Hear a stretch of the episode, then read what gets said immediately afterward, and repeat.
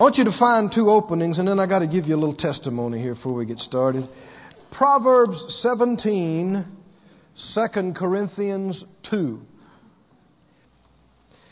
Need to give you a little testimony. Some of you might know, most of you might not know, but the Lord introduced us to aviation just uh, April will be three years ago. We're not quite three years. And uh, I had had people in the past that come up and said, uh, Brother Keith, I to believe with you for an airplane. And I said, Well, I really don't, I don't have it on my heart. And so I didn't, you know, I didn't pursue that.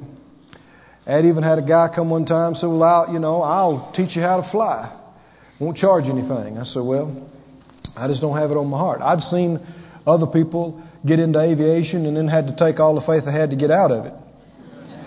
And uh, you need to do things not just because somebody else did it, but because the Lord told you to do it. Well, just not quite three years ago, this, this very time of the year, the Lord began to deal with me about aviation. And He prompted me to, to learn how to fly. Well, I wasn't too keen on the idea. Because uh, I, uh, we had a real busy schedule and I knew it was going to require a real commitment. And uh, it, I just couldn't get away from it. I knew I'd be disobedient if I didn't. So, um, you know, I began to take lessons. And, you know, when I was in town and when I wasn't having a meeting or preaching, I was trying to learn how to fly, and believing the Lord to help me. And so, not too long after that, the Lord dealt with us to, you know, claim a, an airplane. So we did. As things progressed, we found, found out that uh, Brother Copeland's and Miss Gloria's Bonanza might be available. And so we and had a conversation with them about it and felt, we all felt good about us purchasing it. And so uh, we agreed to, and problem was I didn't have much money. And uh, the Lord dealt with, dealt with to claim the money and so forth, and we did. And uh, he dealt with me. He said, You know too much about me being your source. You cannot borrow a dime on this. And so we just claimed it and believed for it. Now, I kid you not, it, it didn't seem, it was not a lot of money compared to a lot of things, but it took all the faith we had to believe for that money. Seemed like the enemy really tried to bother us with it. Do you know the enemy can hinder some things? Paul talked about it. He said, I would have come to you once and again, but Satan hindered me. But you know what he can't do? If you won't quit, he cannot stop you. Cannot. Everybody say cannot. cannot. He can do some stuff, you know. He's in the world. He can do some stuff. He can pull some strings. and Sometimes cause you a little delay or a problem, but he cannot, cannot stop you if you won't quit. If you'll believe God and not, and not quit. Well, praise God, the Lord helped us. We got the airplane and uh, paid for it and got a hangar and paid for it. we were just happy. And you know, during while we were doing that though, during while we're believing, it's taken all the faith we had to believe for this money for this uh, extremely nice single engine airplane. The Lord dealt with Phyllis and I claim a jet. Now that seemed ambitious. It's, you know, it's taken all the faith you got to believe for this single engine.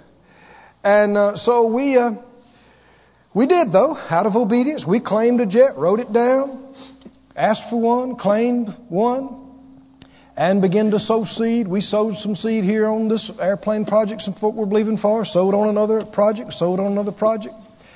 And uh, just a few weeks ago, the Lord uh, dealt with some folks and they gave us a jet airplane. Hallelujah. So we have it. Amen. So I knew you'd want to know. I said, I knew you'd want to know. And just some encouragement too. If you're believing God for something that seemed like it's not that big of a project, but it, it was a challenge to you. Hey, the next project, though it was much bigger, could be a lot easier. Did you hear that? Because see, faith is, is a progressive and, and it develops exponentially. It, it, there's a multiplication thing happening here. And I know some of the other, some of the small things that I believed for in years past, that was a lot harder than believing for the big stuff. Because you're getting grounded in faith and learning. And the enemy hits you the hardest sometimes at the beginning of a thing because he knows it's a lot easier to crush an acorn than it is an oak tree. He tries to stop you when you're first getting started. And once you have breakthrough, a breakthrough in an area, another bigger breakthrough comes easier. And the other breakthroughs come, come easier. Well, do you have your scriptures? Okay. I sought the Lord about what would be, what He would have me to, to minister and speak on tonight. And, you know, sometimes we have our preferences, what we would like. And, of course, we want to know about the blessings of God. Right? And we know, we, and we know He's a blesser. He's always got more. He's always got bigger, always got better.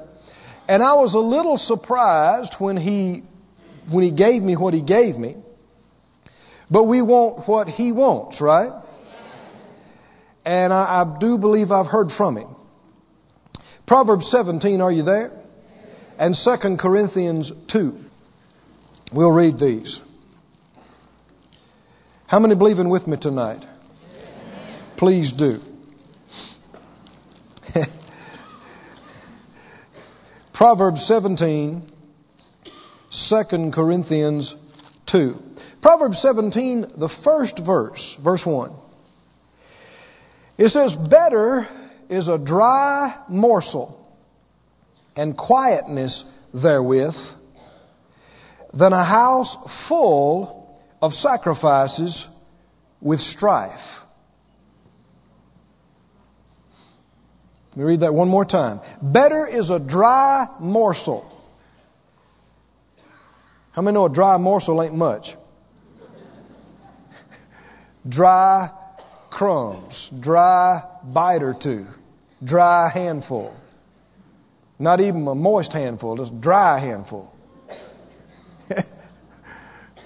Old, dry. Morsel, not much. But he said that's better if you got quietness with it than if you got a house full of sacrifices. Now, this is talking about, you know, uh, they sacrifice the oxen and the sheep and et cetera, et cetera. And then they, they would also have the sacrificial meals. They get to eat part of that. So this is, you know, steak and lamb chops and et cetera, et cetera, high caliber food and a house full of it. But with what? Strife. Strife. Hold that thought. Look in 2 Corinthians the second chapter. 2 Corinthians 2, verse 11. 2 Corinthians 2, 11. It just says this, lest Satan should get an advantage of us. Is it possible for the enemy to get an advantage of you? Well, Paul said, he was telling them some things to understand and to do lest the enemy should get an advantage of us. For we are not ignorant of his devices. We're not ignorant of his, Satan, the enemy's devices. This I felt summarized what the Lord was dealing with me about this evening as well as anything I I had thought of. This, he brought this to me. Something the Lord's been saying to me for over a year now, constantly, and He keeps bringing, bringing me back to it, brings it back up in me strong, has to do with exactly what we're sharing tonight. And in praying about prosperity and praying about these things, the Lord spoke to me about it a number of months ago as though it was already done. That wasn't even his concern. When you think about people, I mean, uh, Lot and Abraham. How many know that Lot's prosperity was affected by his connection with Abraham? Wasn't it? No question about it. And when he separated from Abraham, he wound up losing everything his family, his substance, everything. His honor, dignity, everything. Did it make any difference that he, whether or not he stayed hooked up with the one God hooked him up with? The scripture said what God has joined together, what? That not man separate or, or divide asunder. And we know that's true concerning marriages, but it's true concerning anything he's joined. Anything he's joined. We know that Joseph and Potiphar, Potiphar was blessed because Joseph worked for him. Uh, we know Laban and Jacob. Laban was blessed because Jacob worked for him. I mean, he got to the point where he said, I, I can see God has blessed me because you're with me. Pled with him not to go. Naomi and Ruth. How many believe Ruth life was totally different because she stuck with Naomi? She stuck with her through the tough times, through the lean times. She stayed all the way. When, when her sister-in-law kissed her and said, well, bye, you know, I'm gone. And you know, even if people may tell you, if you feel like leaving, and, and the people themselves may tell you, well, that's okay, you can go. Do you understand that doesn't mean God said it was okay? Even though pastors or ministers that the Lord told you to help, if they, even if they themselves say, well, okay, that's all right, you can leave the church, you don't have to help here anymore, you can do this, that doesn't mean the Lord said it was okay. And there is such a thing about the connections, the joinings, and the prosperity are inseparable. They're, they're directly linked, and if we don't think that way, it's going to cost. In praying about these things months ago, the Lord, I, was praying about prosperity. I was praying about the, the transfer of the wealth of the wicked. I am so excited about that. I just am ecstatic about it because it has already begun. I, I know in my spirit it's already begun. We're, we are talking huge, huge sums of money. I know it. I know it as well as I know what my name is. I know I'm going to see some of it. I know it. I know it as well as nobody can stop it. No devil, no man, no government, no system, nothing can stop it. I tell you, if I've ever been in faith about anything, I'm in faith about this. I know I am. It, and in praying about this, the Lord spoke to me like, it's done. It's already in motion. I, the sense I had, this is my own words now, the sense I had is that we've got it. And I know because of the, the labors and because, like the scripture said, others have labored, you're entered into the fruits of their labors. Now the breakthrough has occurred. In the spirit, I, it's a done deal. And in talking to the Lord about it, He didn't even want to talk to me about it.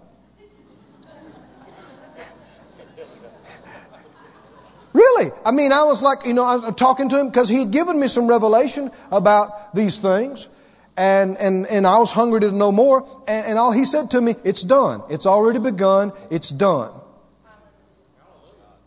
You know, of course, there's always people coming up that are babies and just learning about it, but I mean, there are strong ministries. There are people that understand faith. They know it's the will of God to prosper. They're on it. They're sowing, and they're not going to quit. They're going to li- they've been living this way for years. They're going to keep living this way. It's done. We've got it. It was lost to most of the body of Christ, but it's been restored at least to a portion of the body, and we've got it, and we're not going to quit. We're on it, and so God, He, He knows then from the beginning. He said it's done. It's already in motion. It's already happening. It's done. We got to keep believing and keep sowing and keep walking like we've walked, but but it's done.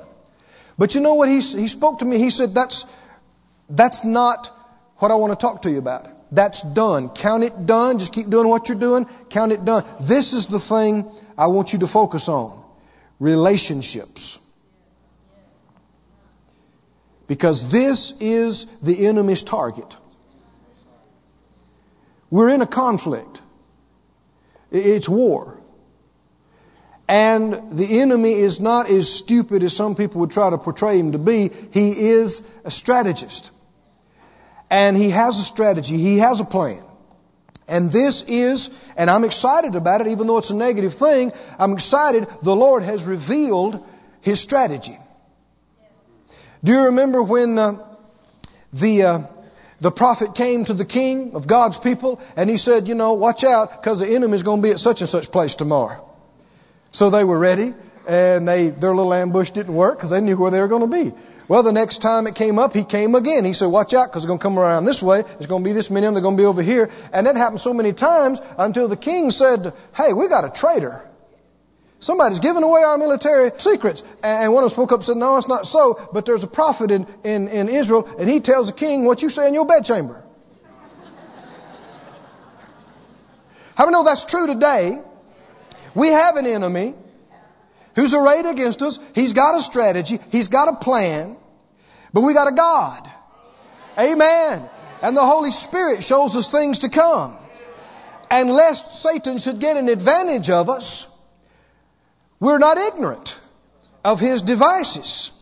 And I'm telling you by the Spirit of the Lord, by the Word of the Lord tonight, here is a device. Here is a strategy that the enemy has in full motion as we speak tonight. He's been working on it. He's got it in motion and it is to, to even step up on causing strife and causing division. Because it can effectually undermine the effects of the great prosperity. The enemy knows this. The enemy sees sometimes more than we do in the Spirit. He sees the flood of finances. It's already moving to us. He's not happy about it. And he's going to keep fighting. Don't you misunderstand me. He loves that money. And it really chaffs him to see it come out of his hands into ours. But he knows that even though we have the money, that doesn't automa- automatically make us powerful and effective. And here's his plan to cause us, though we might have tremendous resources and ability, here's his plan to cause us to be ineffective and not do what we should do or just only do a small measure of what we could do. And it is through strife. Everybody say strife. I'm warning you tonight by the word of the Lord, watch out for it. The enemy has already been working and he's got plans to step it up. He's got plans to divide and conquer. To sever. I mean, the Master himself talked about that a kingdom or a house that is divided against itself, it can't stand. It can't. A church, a family, a ministry, doesn't make any difference. If it is divided against itself, if there is strife, if there is arguments and fussing and division, it, it, it can't stand. It can't prosper. You know, I, I used to teach uh, concerning growing and developing spiritually. And I'd preach about feeding on the Word and about exercising your spirit through different means and what have you. And I taught that for years. And finally, one day the Lord said, "You're not. There's another side of it you're not teaching that you need to teach." I thought, "Well, what, Lord? I something else to develop?" He said, "No." He said, "You can do all that and not be strong." Well, I was shocked. He said, "Because there are things that will drain you." It's kind of like a bathtub. How many know it's difficult to fill up the bathtub if you got the plug out? I mean, if it's running out quick as it's running in, it's going to be very difficult to ever, ever fill that tub up. And spiritually speaking, you can feed on the Word. You can uh, speak in tongues. You can praise God. You can worship. You can read half the Bible. You can get so strong, you can feel like you're half floating, and you can get in a fuss with your husband or wife, or your roommate, or your kid, or, or your employee for 15 minutes and feel drained. Just feel like somebody's pulled the plug on you. I mean, it, it just runs out of you. The devil knows this. And it's one of his favorite weapons because it, it is effective in making people weak and it is effective in making the body weak. You and I individually are not the body of Christ. We're members in the body. And to, to be the most powerful, to be the most effective, to the, be the most far reaching, we have to work together. And I know that's been one of the most challenging things the church has ever faced is working together. And there's no need us, you know, pointing a finger at some denomination. How about charismatics? How about word and faith folks? Any word and faith ministries or charismatic ministries that got mad at another one and had a falling out and wouldn't work with them anymore, wouldn't do meetings anymore? Too many to talk about. And as a result, there's weakness. There's ineffectiveness. And there is. There, there is great, great wealth moving to us. But is it true that better a dry handful with peace and quiet than a house full and strife and hatred there? Is it, be- is it true? Is it better? So it's not just money. I mean, you can have millions in the bank. You can have stuff coming out your ears.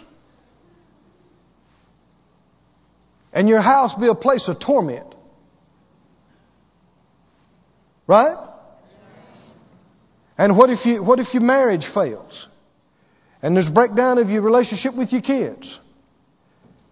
And you, your co-workers? Or your fellow ministers? Or you can't get along with people in the church? I'm telling you, this is the play of the enemy at this hour. But we're not ignorant. I said, we're not ignorant. And we don't have to fall prey to it. We can overcome. We don't have to yield to it. We can resist it. I said, we can resist it. The enemy can't just waltz into a ministry and cause strife. The enemy can't just waltz into a church and cause strife. The enemy can't just come into a household and cause strife. He does not have that ability. Him and half his demons could not come to your house and cause strife by themselves. They can't. The only way that they can, can influence strife is somebody has got to yield to them. Somebody in your family has got to yield to them. Somebody in the church has got to yield to them. Somebody in the ministry has got to yield to them. Then and only then can they have an influence. They want to talk, they want to express, they want to influence, but if nobody will yield to them, it's like they're not even there. And that's what we want. I said, that's what we want to give them no voice, give them no place, give neither give the enemy any place. Don't give him any place. How many that's your desire? Have you ever realized that you let the enemy use you? That's one of the most sickening feelings. To realize that you let him use your mouth that He brought thoughts to you and you just said them. And it hurt people and it caused problems because you weren't thinking and because you were being carnal and you wound up being a spokesperson for the enemy. And you know, I don't care who you are. If you don't control yourself, you can. Do you know you can yield to the Holy Ghost in the morning and yield to the, to the enemy that afternoon? It's possible. You ought not to. We ought not to, but you can. Everybody say strife.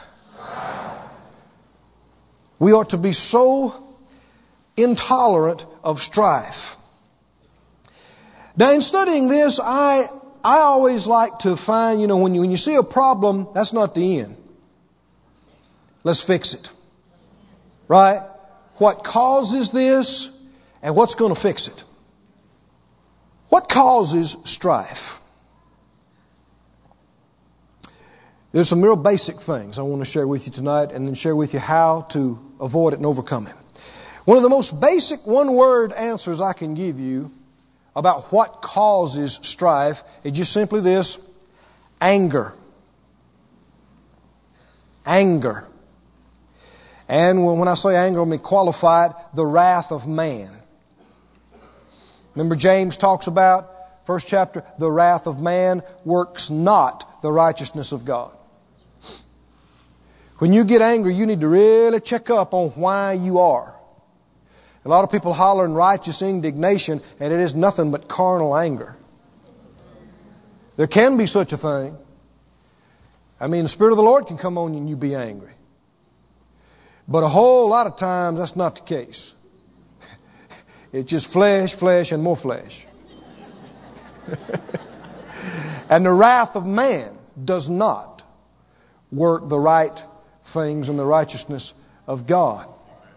Listen to the scripture. Proverbs 15, 18, don't turn there, but it says, A wrathful man stirs up strife. But he that's slow to anger appeases strife. Did you hear that? If you can control your temper and be slow to get hot, you can actually appease strife when it's trying to come.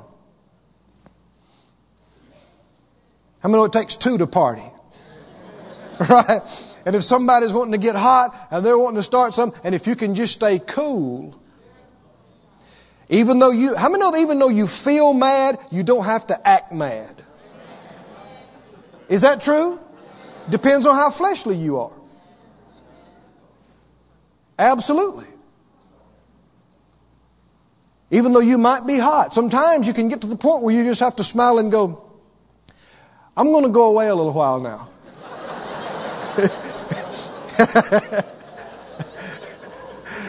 and I'll talk to you later. Okay? Bye. If you, you, you have to know your threshold, know where you're at. But he that is slow, everybody say slow. Slow, slow to anger appeases strife. A wrathful man stirs up strife. Who's causing the strife in our midst? The angry folks. The angry people, the mad people. Proverbs 29, 22 says it again, 29, 22. An angry man stirs up strife, and a furious man abounds in transgression. Angry.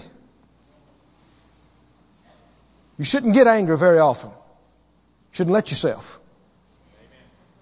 And even if you do, what does the Bible say? Be angry and what? Sin not. And don't let the sun go down on your wrath. He gives you a little while to take care of it if you're having trouble. But not too long. Maybe you had to go away a little while. But not for three days. Not even for 24 hours. Right? Don't you come back fuming three days later. Hmm? If you are, what are you doing? You're yielding to the devil. And you're, you're being the agent of the devil to cause strife in your house or in your church. How many of, of people, now don't, let, don't lift your hand, don't, don't want any testimonies right now, but people that got mad about stuff and they stayed mad for days and for weeks and months they stayed mad about that deal. You just look at them and tell they're not right. You know what? I mean, their countenance. Well, people ask you, what's wrong with them? And the bottom line is that they're mad about something. They are strife causers. They are instruments of the enemy. Yeah, but so and so's a minister. They talk in tongues, like I said. Strife causer. How many understand there's no excuse for you staying mad, staying huffy and miffed about something? You are, in that case, the instrument of strife. And I'm telling you, the Lord hates it. I use that word advisedly. I'm quoting Scripture.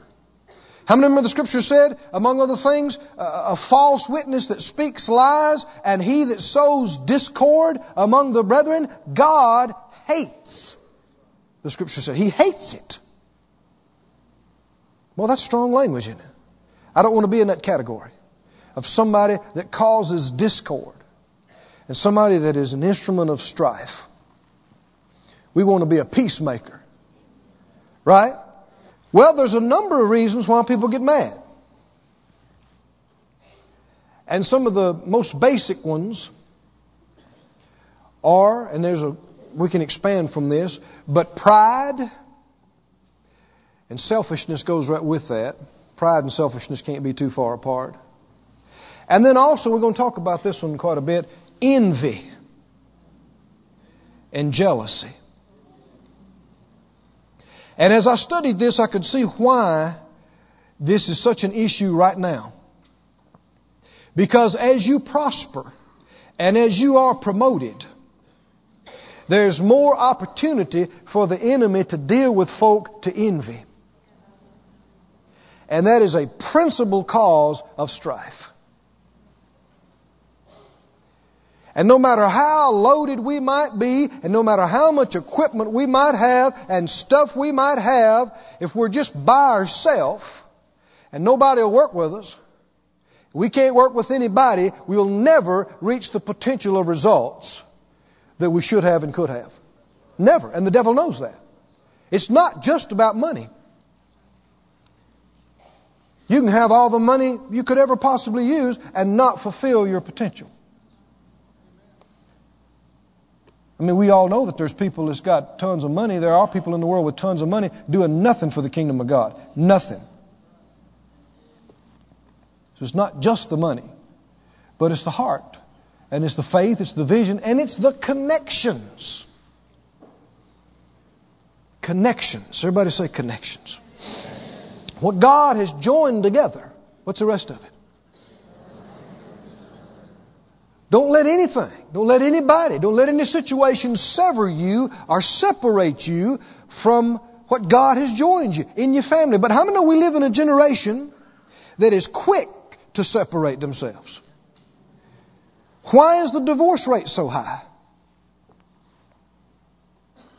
I mean, why is it that such a high number of marriages do not make it? One of the principal reasons it's not the only reason, but one reason is because some people do. They, they try to make things work, and there are other situations that don't work out, and so they wind up. But a lot of people are just way too quick to say, okay, that's it. I'm out of here. Whether it's a job, whether it's a position in the church, whether it's a family. It's uncomfortable, it's tough. I'm gone. But you have to watch about that because you, you can jump out of the perfect will of God. Then what, what are you going to do then? People struggle. The connections are not there. Did Lot have problems when he left Abraham? Was his prosperity connected with this man? Well, see, what it was connected with was God's perfect will for his life and perfect plan for his life, which happened to be in being connected and helping Abraham. Everybody say anger. anger. Pride can be a source of anger. And also jealousy and envy. Let me just jump right to this ugly one. We could talk about pride, but that's Another day, another sermon. Let's talk about envy, because I really felt like that this was what the Lord wanted us to focus on tonight. Now, for some time I have thought about the difference between envy and jealousy. And it's not always that evident from looking at some things, the differences. And of course, you know, it was originally in Hebrew and Chaldean and Greek and now English and some you have to look up a few things. But basically, I like to simplify things. Basically, envy has to do, it literally means to look against. And it means to look with ill will towards somebody else. You look at them in a negative, ill will sense. To look against is what it literally means. Whereas jealousy just simply means heat, hot, to burn. And you'll find jealousy inseparable from anger. You show me somebody who's genuinely jealous, I'll show you somebody who's mad. Right? Hot. Somebody gets jealous, they get mad. They get hot. And jealousy concerns those things that you feel are your own. But envy concerns that which is another. You hear people talking about they're jealous because why? That's, that's my wife, my husband, my this, my land, my property. Jealousy. But envy deals with another man's possessions. Let me give you some more definition. Envy is pained at seeing what another has. How many understand how ungodly that is? To be pained at seeing what another has. One definition says it like this painful or resentful awareness of an advantage enjoyed by another, joined with a desire to possess that same advantage. Jealousy has to do with protection or feel, feeling like something you have or something that's yours has been violated. But envy has to do with something that somebody else has that you want, you think should be yours, or you just want it. You want you to have it, you don't want them to have it. That's envy. And it is a principal source of strife. Everybody say envy. envy. This is a huge thing. Let me read some scriptures to you. The, the Apostle Paul, for instance, how many know that nearly every place he went, he had revival and riots? Huh? Pretty much. Everywhere he went, he had both. He had a move of God, he had miracles, he built churches, and he had riots. And when I say riots, I don't mean four people out with posters. I mean the streets full of people screaming bloody murder, as they say. People with murder in their eyes. Now it's obvious that the, that demons were inciting this. I mean, think about some of the extents that some of the people that, that were the leaders of the riots were educated, influential, people in high positions in the city. And yet the Bible talks about them getting to the place where they ripped their clothes and threw dust in the air. They're beyond words. What are they? They are demon inspired, influ- I mean, they're in the throes of demonic control. But how did they get like that? Envy. That's not my conclusion, that's the scripture. Listen. Acts 13:45. You don't have to turn there, but it says Acts 13:45 when the Jews saw the multitudes they were filled with envy and they spoke against the things that were spoken by Paul contradicting and blaspheming. Acts 17:5 You can just jot them down and listen if you would. 17:5 But the Jews moved with envy took unto them certain lewd fellows of the baser sort, gathered a company and set all the city on an uproar and assaulted the house of Jason and sought to bring them out to the people. Because of what? Envy. Tell me again, what, what is envy? Envy is when you see what somebody else has and it grieves you that they have it and you don't. That's envy. And it is one of the most demonic, satanic, destructive things that has worked against the body of Christ. And the problem is it has been so effectual. And I'm telling you, like, you know, I've already said it, and you may think I'm just being repetitious, but I'm telling you by the word of the Lord, I'm telling you by the Spirit of the Lord, an assault of it has already begun to counteract the flood of prosperity.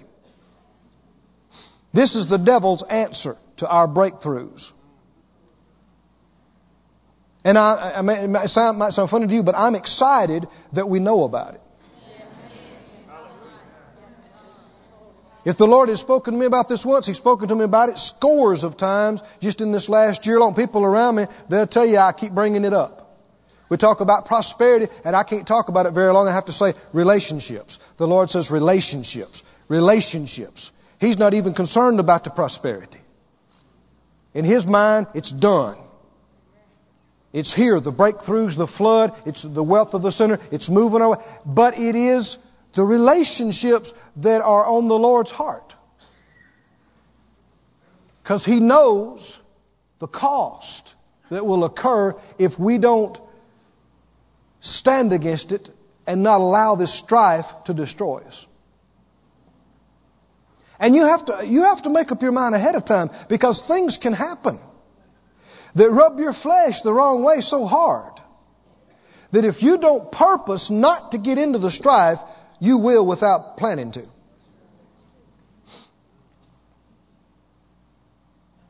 The devil hates these connections. If there's one thing he can't stand, is to see a bunch of God's people getting along. Man, it chafes him. He fears it too. Because there's such strength in unity. I don't have all the graces and gifts and anointings. You don't have them all. But you put us all together. We got it all. I put my shoulder against something, it might not move too quick, but somebody else come put their shoulder against somebody else, and all of us put our shoulder against it. It's going to move. Right? There is power in unified faith. And like they said at the, at the construction of the Tower of Babel, when, you, when they're one mind and they're one language and they're all saying the same thing, nothing they've conceived and imagined can be restrained from them. And the vision that God gives us and the plan that He gives us cannot be prevented, cannot be stopped when we're as one. It's no coincidence that so many times in the book of Acts that when they were in one place, one mind, one accord, the Spirit of God fell. Great revelation came. Great manifestations, spectacular things happened.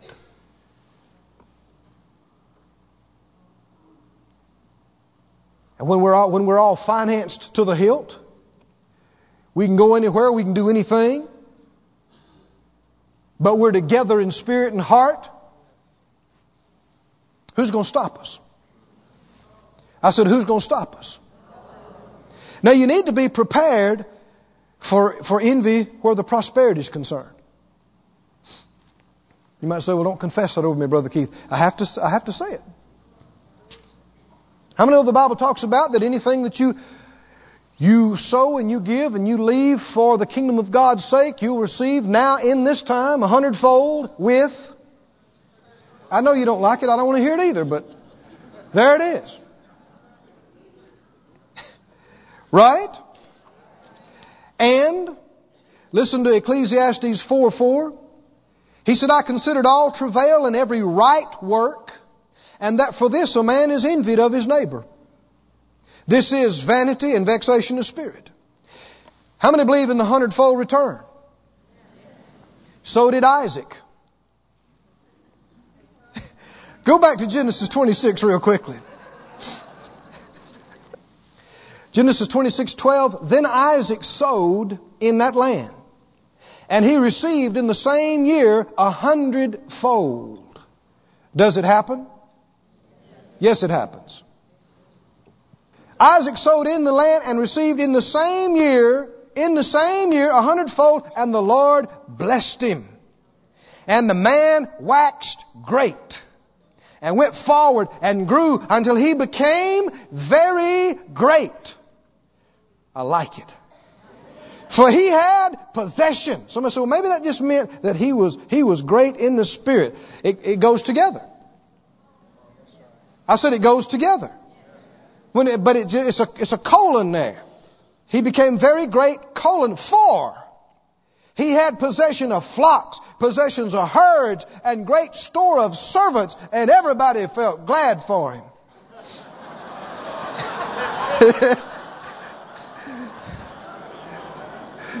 Said, I like that Isaac. He is blessed of the Lord. Ain't y'all glad for Isaac? No, the Philistines envied him. And they didn't just grumble in their house about it.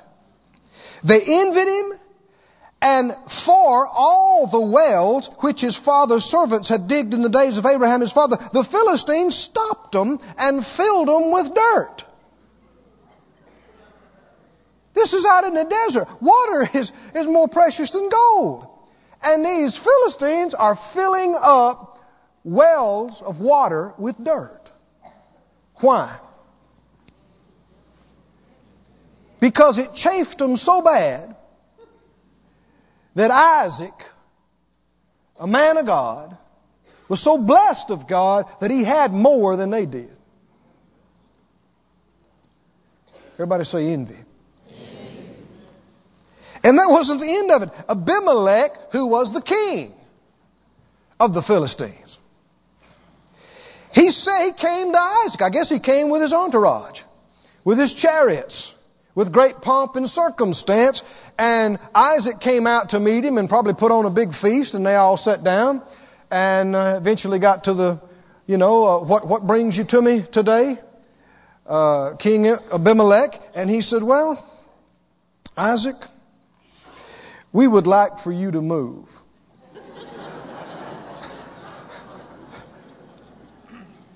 Come again? We, we would like for you to move. Go from us. Why? Why? Because you're causing problems? No, they weren't causing problems. For you are much mightier than we. We're talking about mighty in wealth. He didn't have huge armies. We're talking about mighty in wealth. See, sinners and people that are not established in God, their mark on the world, their wealth, their possessions, that's all the identity they have. And if you get more than them, they, they get so insecure, they can't stand it. The envy begins to chew their insides out. And the Lord's beginning to deal with me about this. I mean, uh, He knows the future. But every time I, I claim certain things concerning Revelation, He says it's coming. But uh, it's going to be different than you think. Because cutting edge revelation not everybody shouts when you preach it.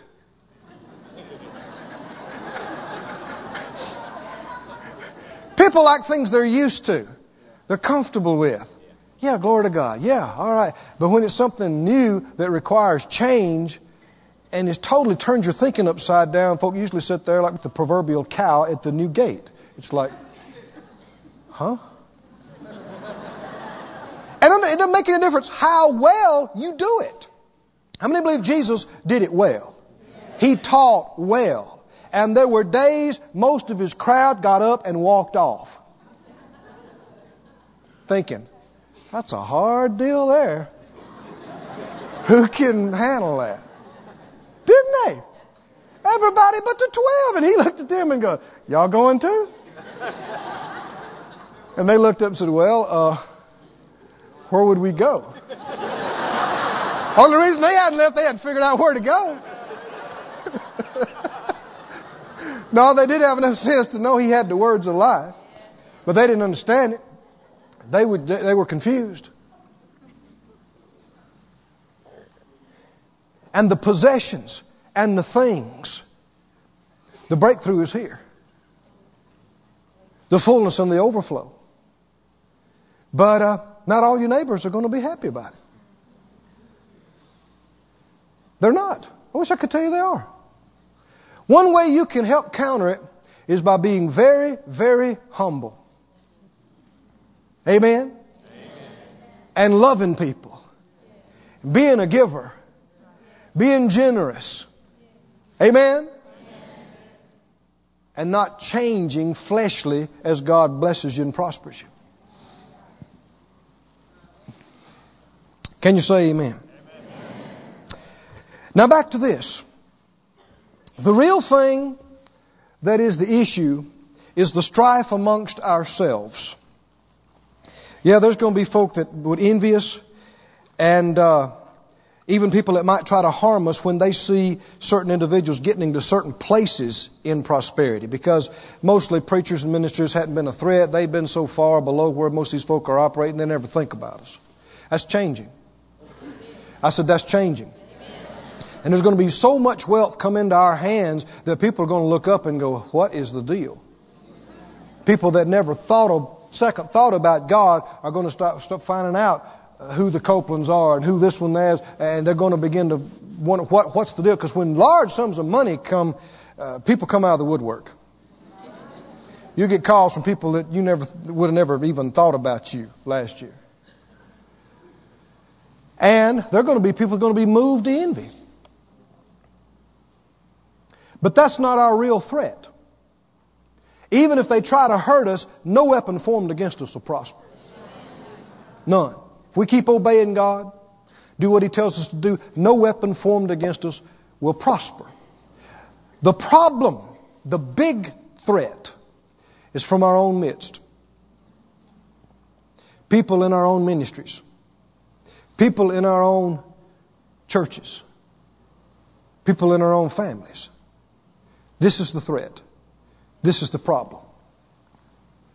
The Bible said concerning Moses and Aaron in Psalm 106, it says, They envied Moses in the camp and Aaron, the saint of the Lord. How many remember the story about a Korah and Dathan and Abiram? And how that they caused a big insurrection. Do you know that the, the enemy goes for the people of position? The Bible says they were famous in the congregation. In a church, when the enemy wants to cause strife and problems, he doesn't just go for the guy that got saved last week. He goes for the associate pastor, the minister of music. Are you listening?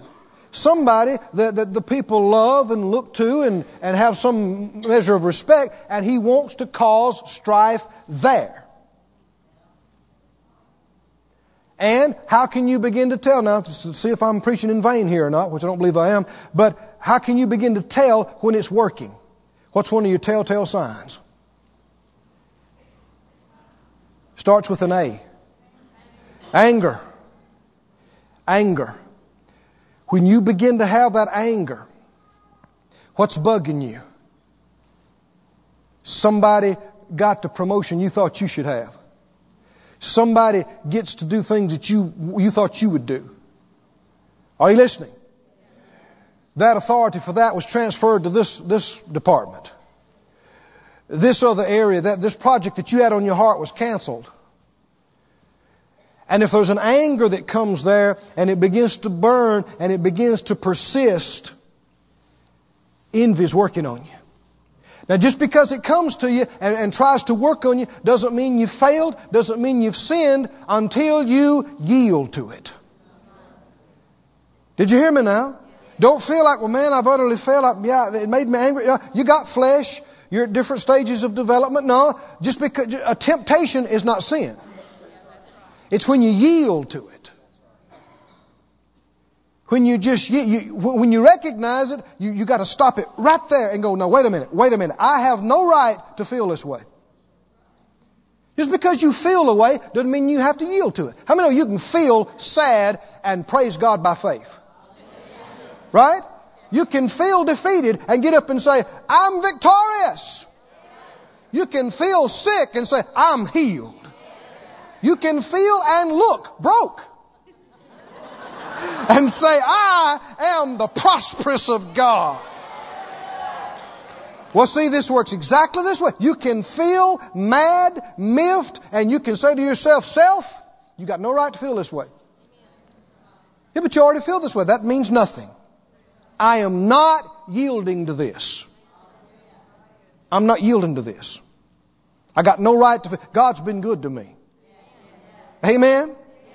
And if so and so's been blessed, or if they have something, more power to them. How many know it's a, it's a, it, it means you're a small person when you begrudge somebody their blessing? Doesn't it? You know, I uh, one, one of the first cars. It was a used car, but it was a nice used car. That Phyllis and I believed for, and we the Lord blessed us with it, and we got it. And the guy that was helping me in healing school, man, he got so excited. He ran around the room. He shouted. I mean, a lot more than I did. He praised God. He ran up down the aisles. He said, "You got it." That's it out there. I said, "Yeah." Oh, glory to God. He ran around the room again. I mean, he praised God a lot more than I did. And I was thankful. And finally he stopped. He said, uh, he said, you know one reason I'm shouting? I said, why? He said, I'm in the same blessing line you're in. He said, you're just a few places up ahead of me, but I'm in the line. You got started before I did, but I'm in the line. My time's coming. Hallelujah. How many know that it is deception to think because somebody else got blessed, you can't be blessed. I mean, God's not going to run out of blessings before He gets to you. Is He? You see everybody being blessed and you go, uh oh, uh oh, I got to get my blessing before they run out. No, no. God's not going to run out. and if it's stuff, if it's things, they'll make new ones every day, and the new ones are improved.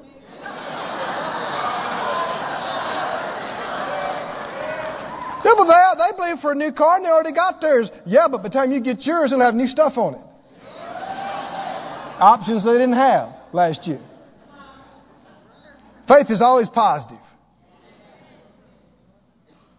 No cause for envy. How can you tell when envy is working on you now? Tell me again. Anger. Anger. Sometimes it's, it's, it's not a real strong thing. It's just kind of a lull of a thing. When you think about them, you don't want to go hug them.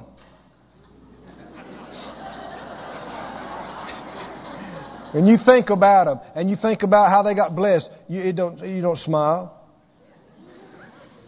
I've had, I've had the Lord bless us with things before, and I'd start to, to testify to somebody and tell them what the Lord did. Because you know, when God does something good for you, you want to tell it. Right? That's one of the things about family. You want to share. I mean, if a great thing happened to you, what's the first thing you want to do?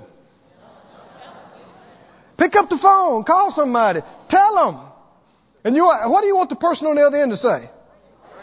yeah. Yeah. Well, you don't, you don't want them to go, oh. Okay. I have, I have shared testimonies with people before, and they looked at me and they went, oh. Praise God. Well, that's good, brother. I'm, I'm glad for you. and you know, it's chafing them. It's bothering them. What, what's bothering them? What is bothering them? Let's, let's break this down and let's analyze it. What is bothering them? Exactly. Exactly. I got it. They want it. But why don't they want me to have it? Why can't we both have it? Right? Man, this is as old as mankind. This is as old as the angels of God. This is what happened to the enemy. He became envious of his creator, envious of the one who gave him his, his existence. And the first murder that ever occurred. Why did it happen? Envy. And the Lord, what did the Lord tell him? He said, Do you do well to be angry? He said, If you do well, won't it won't be accepted? And if not, sin's laying at the door. It's laying for you. What would have been the first telltale sign? When his offering wasn't accepted and his brother's was, and he got angry. He got angry. And instead of resisting it, he yielded to it. And he fumed, and he fumed, and he fumed. And when you're fuming, you are incubating sin. When it conceives, it brings forth death in some form or fashion. Strife. I had the Lord say this to me one time. I was studying about the Spirit of God and how that, how many times the word peace is used in connection with Him. He is the Spirit of peace. I mean, how many know the Holy Ghost could have came in a bodily shape and form as a lion or an elephant or whatever when he came on Jesus? Because he's big, he's strong, he's powerful, but he came in the form of a dove, universal, universal symbol of peace. And the Lord said to me, peace, true peace, is the manifest presence of God. And you know it is. So many times when we say, man, I sense the presence of God, a lot of times you just want to kind of slide down in your chair. You, you sense the glory and peace is there. Peace. Peace that the world cannot find in a bottle or a pill or a possession. Peace. But he said this to me. He said, strife is the manifest presence of the devil. And, if, and, and all of us have experienced it, whether it was strife in your house, in your marriage, with your kids, on the job. How many know what presence is there? When there is fussing and fighting and arguing and anger and hatred, the devil is not just there, he's in manifestation. The manifest presence. How many despise the presence of the devil? We ought to not give it any place. No matter what happens or doesn't happen, let's not be ignorant of his devices. Let's see what's going on. So many times things are tests. Oh, and if we know what's going on, we have the advantage. We're not at a disadvantage. And that's why I'm preaching to you tonight. That, that's what the Lord is talking to us about. Be aware. Know what's going on. When something comes up and you think, well, I'm in believing for that for X amount of time and they just got started two weeks ago and theirs is already here and, and I don't understand. Well, maybe you don't understand, but don't get envious. Be glad they got it. Right? Can you genuinely be glad? If you can't genuinely be glad at another's blessing and prosperity, you are undermining your own. Absolutely, you are. You are. You're undermining your own prosperity. Because faith works by what? Love. And love doesn't seek its own. Love rejoices. Amen? At another's blessing. Love is glad. If love had to choose between me and you having, it'll say, well, you have it. And faith will say, yeah, you go ahead and have it. I'll believe for another one. right? But selfishness and doubt and fear says, hey, mine's is mine, and there may not another one come along. Ain't no way you getting it. In fact, I'm just going to take yours too. now that's the world, but we're not the world. We are not the world. We're in the world. We are not of the world. We must not let the spirit of the world get in us or influence us. It's amazing. You know, some of the people think, well, if I had money, if I had money, I'd be more liberal. But there are people that have been multi-billionaires, and the more they got, the stingier they got.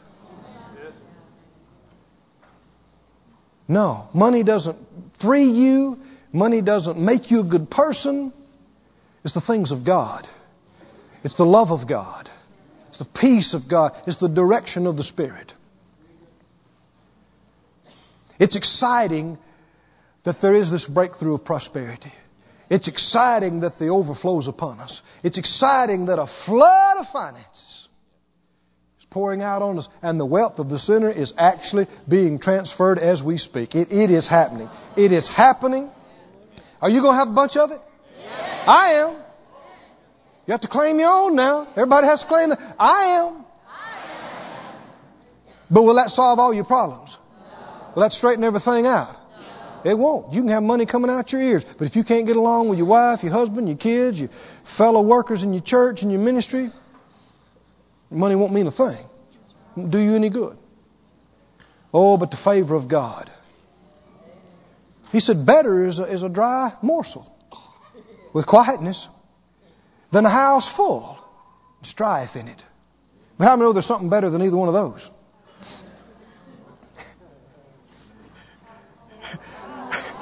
That's right. A house full and the guest house full. And the storehouse is full and the vacation house is full. And the presence of God over the whole thing and the peace of God. Amen. How good How pleasant it is. Brethren dwelling together in unity. It's like the anointing oil that flowed down the high priest's head and down to the skirts of his garment. And we can have it. We can have it all. We can have the millions and the billions and we can have the peace of God. We can be so rich it makes the world mad. But we can love each other and treat each other good. We can even treat the world so good they have trouble hating us. Right? Just love them so there ain't no defense against love. They can sit up in their house and be mad at us, but next time they see us, we just treat them so nice and so good that they have trouble. They have to work it up again. They lose all their anger while they're looking at us. Keep that up and they'll get saved. Prosperity can be a witness. The Bible talks about it. We are forewarned. We are forearmed. The word of the Lord is ours. The peace of the Lord is ours. We do not have to be flesh ruled. We do not have to be anger dominated. We can control our flesh. We can control our mouth. Amen. And in the most trying of situations, we can be slow to anger. And even if it costs us materially, we can value people and value relationships and value connections far above money, far above stuff. And if necessary, we'll be the ones that walk in love. We'll be the ones that say, I'll pay it. I'll take care of it. I just want you and me to be okay. This ministry has been brought to you today free of charge by the partners of Moore Life Ministries and Faith Life Church. If you would like to help send this word to others at no charge, you can become a word sender today. For more information, visit our website at moorelife.org.